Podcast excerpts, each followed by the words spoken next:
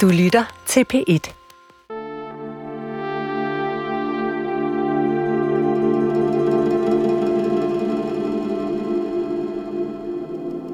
Spøgelserne. Det er hvad både børn og ansatte kalder de børn på Havregården, som har det dårligt.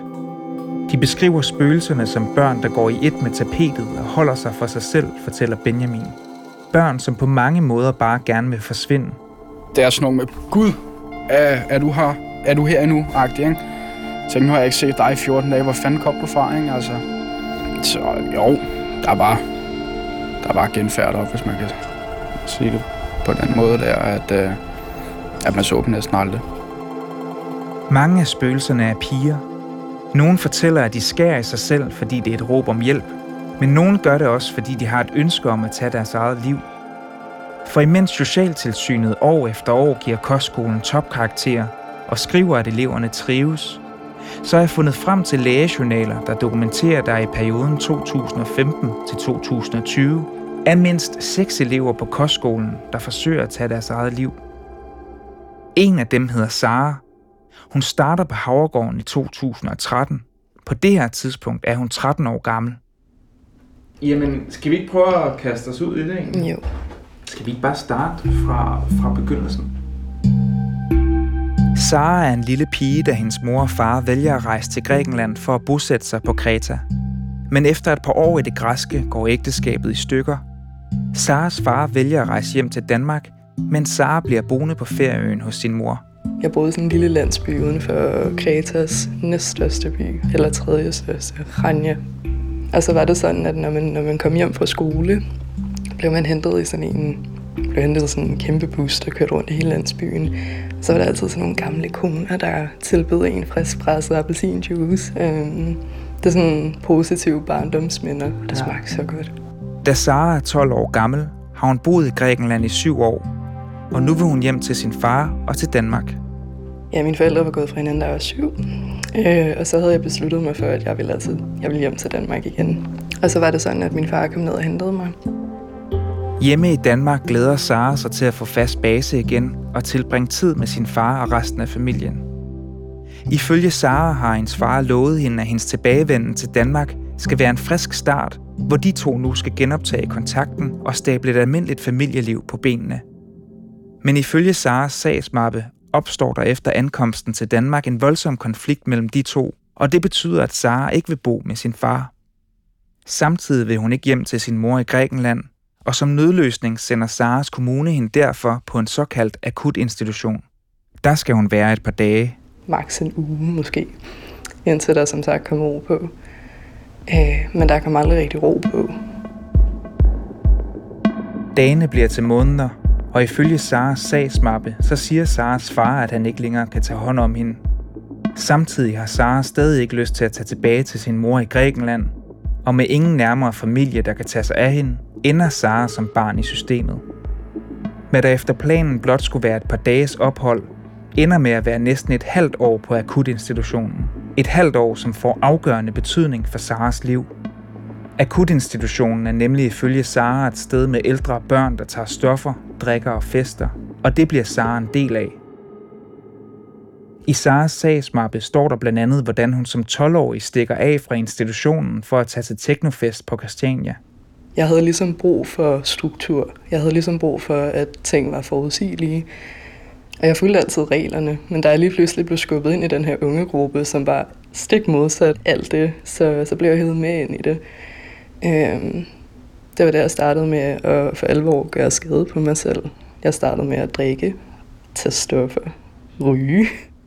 Ifølge journaler fra akutinstitutionen, så er Sara ked af livet og føler sig svigtet. Og flere gange opdager personalet, at hun er begyndt at skære i sig selv.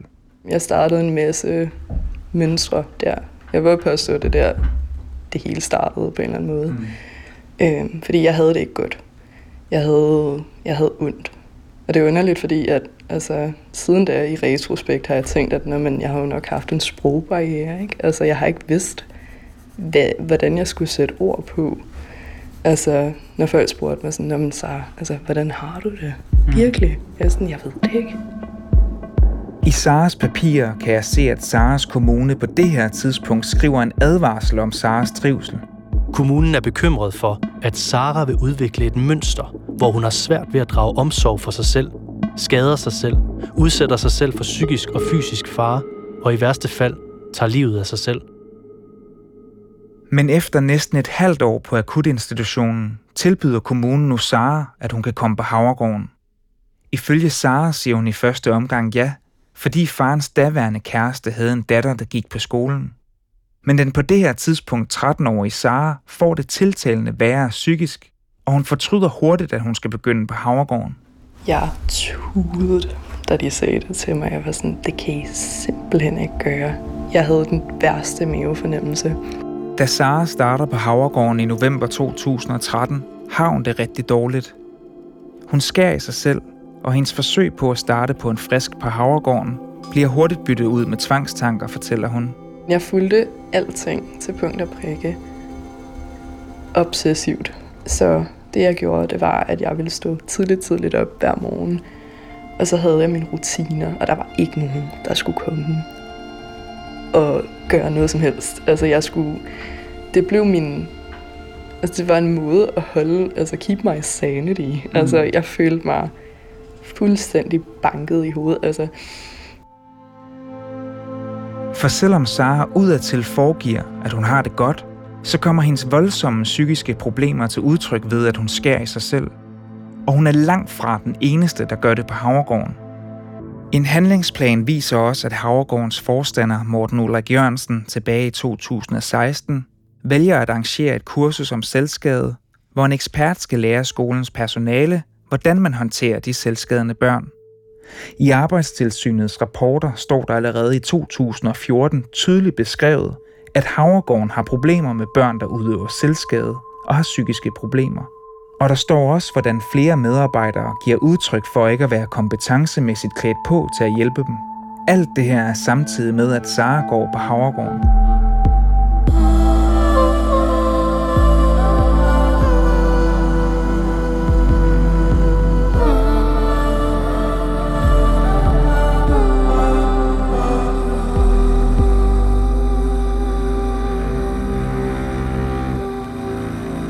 Jeg prøvede ihærdigt at passe ind. Øhm, jeg så det på en eller anden måde som en mulighed for, at om det kan godt være, at, at det hele har været lidt svært indtil nu, men øh, nu, nu skal det gå godt. Jeg magter ikke, at det skal være nederen længere. Altså, øhm, sådan var det ikke indeni. Jeg fik det gradvist værre og værre, og skar mig selv mere og mere. Ifølge lovgivningen har både kommunen og Havregården et ansvar for, at børnene trives og har det godt det sted, de bliver anbragt. Og Havregården og Saras kommune er ifølge dokumenterne i hendes sagsmappe faktisk bevidste om, at Sara har det dårligt. Mere end hun selv aner. Saras sagsmappe fylder over 2.500 sider. Den er fyldt med notater, statusudtagelser udredninger og journaler fra de forskellige myndigheder, der har haft ansvaret for hende igennem tiden. Kun en måned efter Sara startede på Havregården, blev der afholdt en såkaldt børnesamtale. Her viser dokumenterne, at Sara ikke trives på Havregården. Sara fortæller, at der ikke er nok voksenkontakt, omsorg og nærhed på skolen. Hun fortæller, at hun ønsker at komme i en plejefamilie, fordi de vil kunne støtte hende bedre end Havregården. Men Sara kommer ikke i en plejefamilie, og hun får det nu endnu værre. For Sara mener ikke, at Havregården tager hendes råb om hjælp alvorligt. I stedet bliver hun mødt af en mistanke fra personalet. Er det jo ikke bare lidt opmærksomhedskrævende? Ikke? Altså er det ikke bare, har du det virkelig så skidt? Altså det jeg er blevet mødt med så mange gange. Så mange gange. Nogle gange vil jeg prøve ligesom at forklare sådan, jeg har det virkelig ikke godt. Jeg ved ikke, hvad det er. Jeg ved ikke, hvad der sker. Jeg ved bare, at det, det der foregår i mit hoved, det er ikke normalt. Men i hendes journaler kan jeg faktisk se, at Havregården allerede efter to måneder på et møde med Saras kommune, siger, at Sara har brug for mere voksenkontakt, end Havregården kan tilbyde. Lige under et år efter Sara begyndt på Havregården, har hun nu så mange selvmordstanker, at hun selv henvender sig til psykiatrisk skadestue for at få hjælp, viser hendes journal. Og jeg kan se, at en ansat fra Havregården faktisk er med hende på skadestuen. På cirka samme tidspunkt skriver kostskolen følgende i en elevudtalelse. Saras trivsel er i øjeblikket i overhængende fare for ikke at udvikle sig i en sund og positiv retning. Sara har udført selvskadende adfærd i flere situationer. Hun har flere gange henvendt sig til de voksne om hjælp til at styre hendes selvskadende tanker og adfærd. Havregårdens forsøg på at hjælpe Sara bliver nu at flytte hende over i et andet hus på kostskolen, som de kalder Haverhuset. Et sted, hvor eleverne skal klare mere selv. I hendes sagsmappe kan jeg læse, at Havregården skriver, Sara er flyttet fra hovedhuset til det mindre hus Haverhuset, hvor der er øget ansvar for at være selvhjulpen med hensyn til at stå op til tiden og passe sine pligter generelt. Men ifølge Sara, så udnytter hun, at der er mindre opsyn med, hvad hun laver. Altså, jeg kunne godt lide tanken om at komme derop, fordi det betød, at så havde jeg mere frihed til at være endnu mere selvdestruktiv. Det, på det her tidspunkt var det blevet en afhængighed for mig. Altså, det var simpelthen en måde for mig at reagere på, som gav mening. Og det var der ikke nogen, der skulle pille ved. Der var ikke nogen, der skulle stå i vejen for det. Det er blevet tiltagende værre i den, den tid, jeg boede der. Øhm, og jeg var så småt begyndt at planlægge, hvordan kan jeg faktisk bare gøre en ende på det hele. Altså, jeg er træt på det her tidspunkt. Øhm, og jeg så lidt havrehuset som værende den mulighed. Fordi der var der ikke tilsyn. Måske engang dagligt. Ikke? Altså, Så du er 13 år, Ja. og du begynder at tænke på, hvordan du kan tage dit eget liv. Jeg har haft selvmordstanker, siden jeg var 9. On off. Det kom, når jeg havde det aller værst. Øh, fordi jeg kunne ikke se en, en vej ud. Altså, og hvis det skulle være sådan, som det var, så gad jeg ikke. Saras tid på Havregården har nu rundet halvandet år. Hun har tidligere haft selvmordstanker, og dette fortsætter altså på Havregården. Papirerne viser samtidig, at skolen er bevidste om, at Sara har disse tanker, at hun er selvskadende og at hun får det værre og værre psykisk. Skolen skriver også i et notat, at de fortsat er i tvivl om, hvorvidt de kan hjælpe Sara. Derfor vælger skolen at sende Sara til udredning hos børnepsykiatrien. Men inden de når det, vælger Sara i foråret 2015 at stjæle et glas smertestillende piller fra en ansat på skolen og tage en overdosis på sit værelse. Og jeg snuppede den på et tidspunkt, Jeg tænkte, ved du nu er det, nu er det bare, nu, jeg har ikke noget tilbage at miste. Altså, der er ingen, der lytter. Min familie er fucked up. Mit liv er fucked up. Altså, jeg har ikke rigtig nogen årsag tilbage til at blive ved med at kæmpe. Altså, for det gør så ondt. Men jeg gjorde det, fordi nu var det tid. Nu gad jeg ikke mere.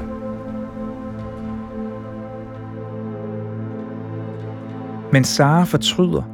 Hun tænker på sin familie og hvor kede af det de vil blive. Hun siger derfor til lærerne på skolen, at hun har gjort noget dumt. Derefter bliver hun kørt på hospitalet med en ambulance, hvor hun bliver behandlet, og lægerne skriver i journalen, at der er tale om et selvmordsforsøg. Sara er indlagt i næsten et døgn, men da lægerne vil udskrive hende, kan hospitalsjournalen se, at Sara selv giver udtryk for, at hun ikke vil hjem til Havregården, og hun siger, at hun ikke kan benægte at gøre noget dumt. De aftaler, at børne- og ungdomspsykiatrisk afdeling skal kontaktes dagen efter for at få en hurtig tid til Sara. Men klokken 19 samme dag bliver hun udskrevet fra hospitalet. Hun skal mod sin vilje tilbage til Havregården. Da Sara kommer tilbage på skolen, efterlades hun alene på sit værelse, fortæller hun. Altså, man har jo ikke gennemsøgt mit værelse eller noget. Jeg ville ikke sige, hvor jeg havde pillerne fra. Var der ikke nogen, der skulle. Jeg ville ikke sige, om jeg havde flere tilbage. Fem timer senere, da klokken netop har rundet midnat, bliver Sara endnu en gang indlagt. Hun har for anden gang på to dage indtaget en farlig mængde piller. Da hun ankommer om natten på hospitalet, siger hun ifølge journalen, at hun tager afstand fra selvmord, men at handlingen er et råb om hjælp, da smerten indeni ikke længere kan klares ved, at hun cutter sig.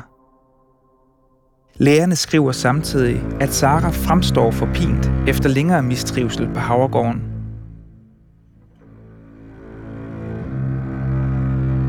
I journalerne kan jeg se, at hospitalet øger hendes såkaldte selvmordsrisikoniveau, og Sara bliver nu i en alder af 15 år overført til børnepsykiatrisk center Glostrup.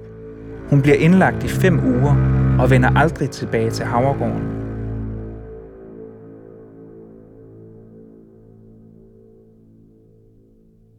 Sara mener i dag, at Havregårdens personale og ledelse ikke tog hendes råb om hjælp alvorligt.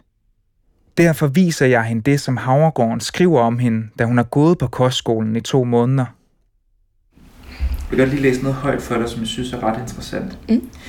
Du starter i november 13. Mm. Det her det er 21. januar 14. Så ja, halvanden, to måneder efter. Der er der sådan en statusrapport, hvor der står, Havregården vurderer, at Sara har behov for mere voksenstøtte, end Havregården kan tilbyde. Mm. Hvad tænker du om, at allerede halvanden måned efter du startede det op, der siger de reelt, at de faktisk ikke... Det vidste jeg ikke. Hvorfor gjorde de ikke noget? Jeg havde det så skidt. Åh, oh, undskyld. Undskyld. Øhm, jeg har det sådan lidt, prøv at høre, det er så fint, at du sidder der på din computer på kontoret og skriver det der. Men det er fuldstændig ligegyldigt, når der ikke bliver gjort noget. Det har ingen effekt. Øhm, Men når du hører det her, altså hvad, hvad tænker du så? det gør bare ondt. Altså, det gør rigtig, rigtig ondt. Den sviger. Hvorfor? Fordi at... Det er det, jeg har sagt hele tiden, ikke? Altså på en eller anden måde. På min måde har jeg altid været sådan... Jeg har brug for mere. Jeg ser i prøver, men jeg har brug for mere.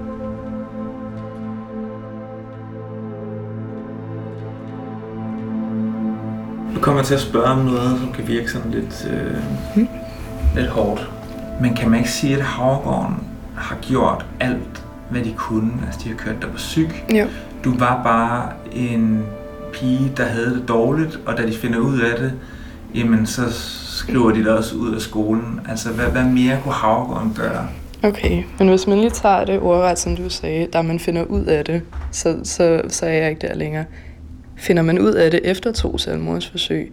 Prøv at høre, altså faresignalerne har været der fra dag i dag, ikke? Altså, hvis det står, hvis de til alle de her, hvis de hver gang de har skulle logge journal på mig, har haft de her ting at skulle have sagt, så er i mistrivsel, mm. så er en meget usikker og skrøbelig pige, altså alle de her ting. Jo, Havregården har forhåbentlig gjort alt, hvad det kunne, men det har ikke været nok. Ikke? Så hvad med at erkende, at I ikke har kunne gøre nok? Hvad skulle de have gjort? Indset, at de ikke kan gøre noget. Mm. Altså, og ved at tage mig tilbage dengang til Havregården, har man udsat både mig og de andre unge, der var der for far i virkeligheden. Altså, om det så bare var bare, siger jeg, om jeg så bare skar i mig selv igen, det er stadig ikke okay, og det skal stoppe.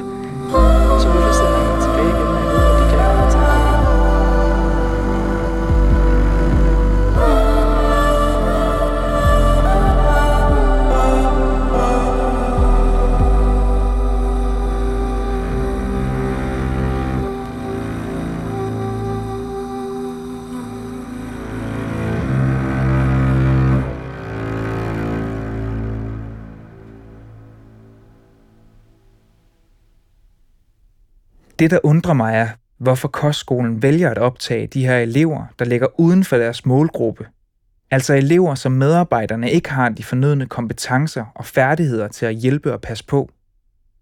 Et af svarene skal måske findes i visitationen. Visitationen er det samarbejde, der er mellem børnenes kommuner og Havregården, når der skal optages nye børn på skolen.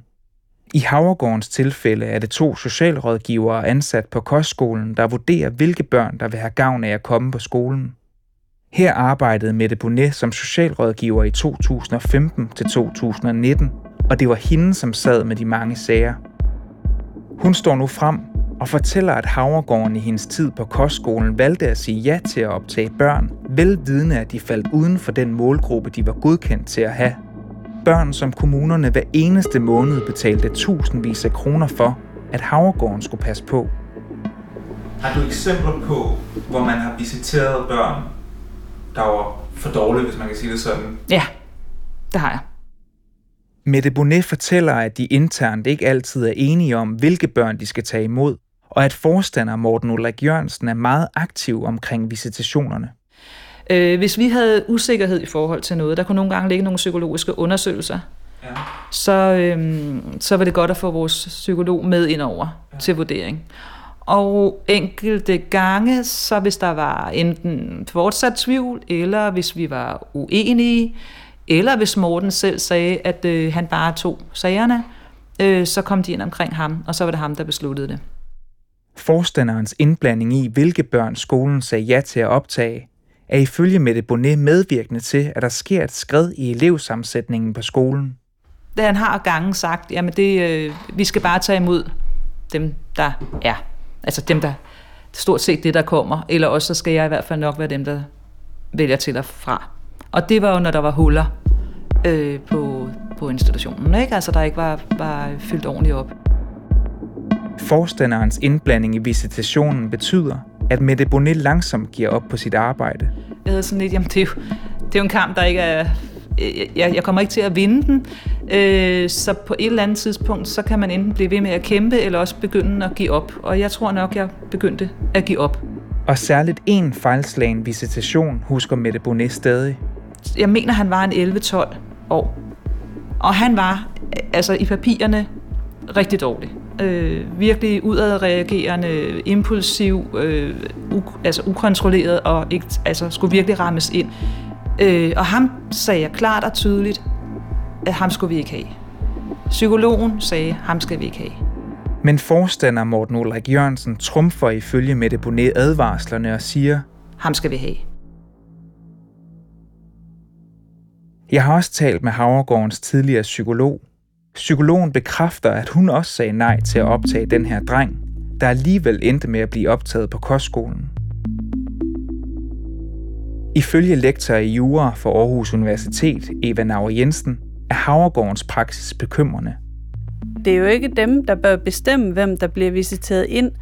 Øh, de skal sidde der som en øh, bagstopper, så at sige, der skal sige, hey, her er der altså noget, vi slet ikke kan tage. Men der er jo nogle andre, der egentlig træffer beslutningen, som heller ikke har været øh, øh, gode nok til at sikre sig, at det her sted også havde de nødvendige kompetencer. Havregården er ifølge Eva Nauer Jensen altså ikke alene om at have svigtet, når de tog unge ind uden for den målgruppe, de var godkendt til at have.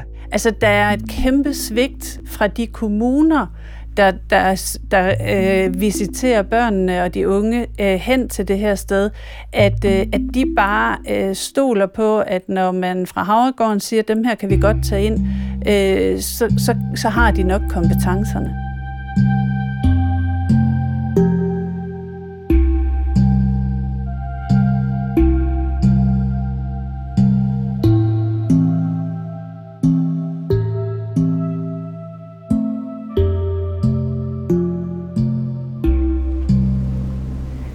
Har du det i dag? Øhm, det, altså, jeg har det meget, meget bedre end alle de her ting. Ikke? Altså, det er år siden, jeg både har udført selvskade og forsøgt at tage mit eget liv. Efter opholdet på Havregården bor Sara på flere forskellige institutioner og behandlingshjem, afbrudt af flere lange indlæggelser i psykiatrien. Først da Sara er 18 år gammel, begynder hun sin vej ud. Hun har sidenhen arbejdet for Psykiatrifonden og hun er kommet ind på sygeplejestudiet. Nu håber hun, at hendes erfaringer kan hjælpe andre fremover. Jeg har haft sindssygt svært ved at, at finde mig selv i den her verden. Altså fordi, hvor der er plads til sådan en som mig. Øh, men jeg har fundet ud af, at sådan en som mig måske kan være eftertragtet, specielt steder i samfundet, fordi jeg ved, hvordan det er at have det dårligt. Så jeg har fundet en mening med, at alt det her er sket. Saras forhold til Havregården er i dag splittet, fortæller hun. På den ene side oplever hun, at der var mange børn på Havregården, der fik det bedre, fordi Havregården var bedre end det, de kom fra. Og der var også kærlige lærere, som faktisk prøvede at hjælpe børnene. Jeg er sikker på, at de har prøvet. Og jeg, og jeg, er, også, jeg er virkelig ked af det, fordi at jeg ved, at der er så mange, der har haft god gavn af stedet. Men Havregården har som skole svigtet for mange ved at optage elever, som de ikke kan tage hånd om, mener Sara de har ikke hjulpet dem, der havde allermest brug for det. Og så kan det være fuldstændig ligegyldigt.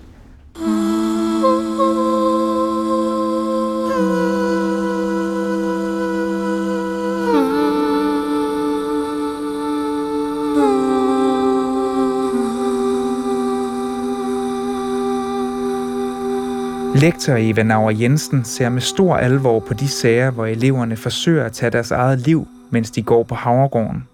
Hun mener, at skolens håndtering af psykisk udsatte elever og den manglende reaktion på advarslerne er dybt kritisable. Eva Nauer Jensen er særlig kritisk over for, at hverken Saras kommune eller Havregården reagerer på de mange advarsler. Altså man ved fra starten, at hun er i risiko for det her. Mm.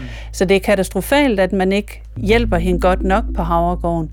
Det er også katastrofalt, at kommunen ikke opdager det.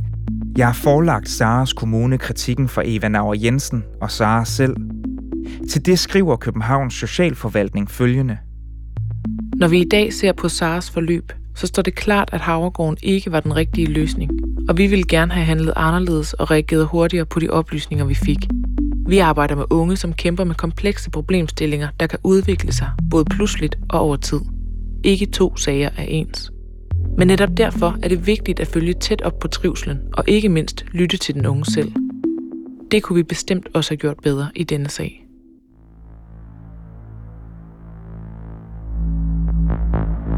Sara forsøger altså i en alder af 15 år at tage sit eget liv på Havregården to gange lige efter hinanden.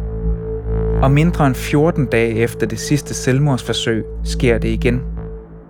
Denne gang er det en pige på 16 år. Hendes navn er Anne Dorte.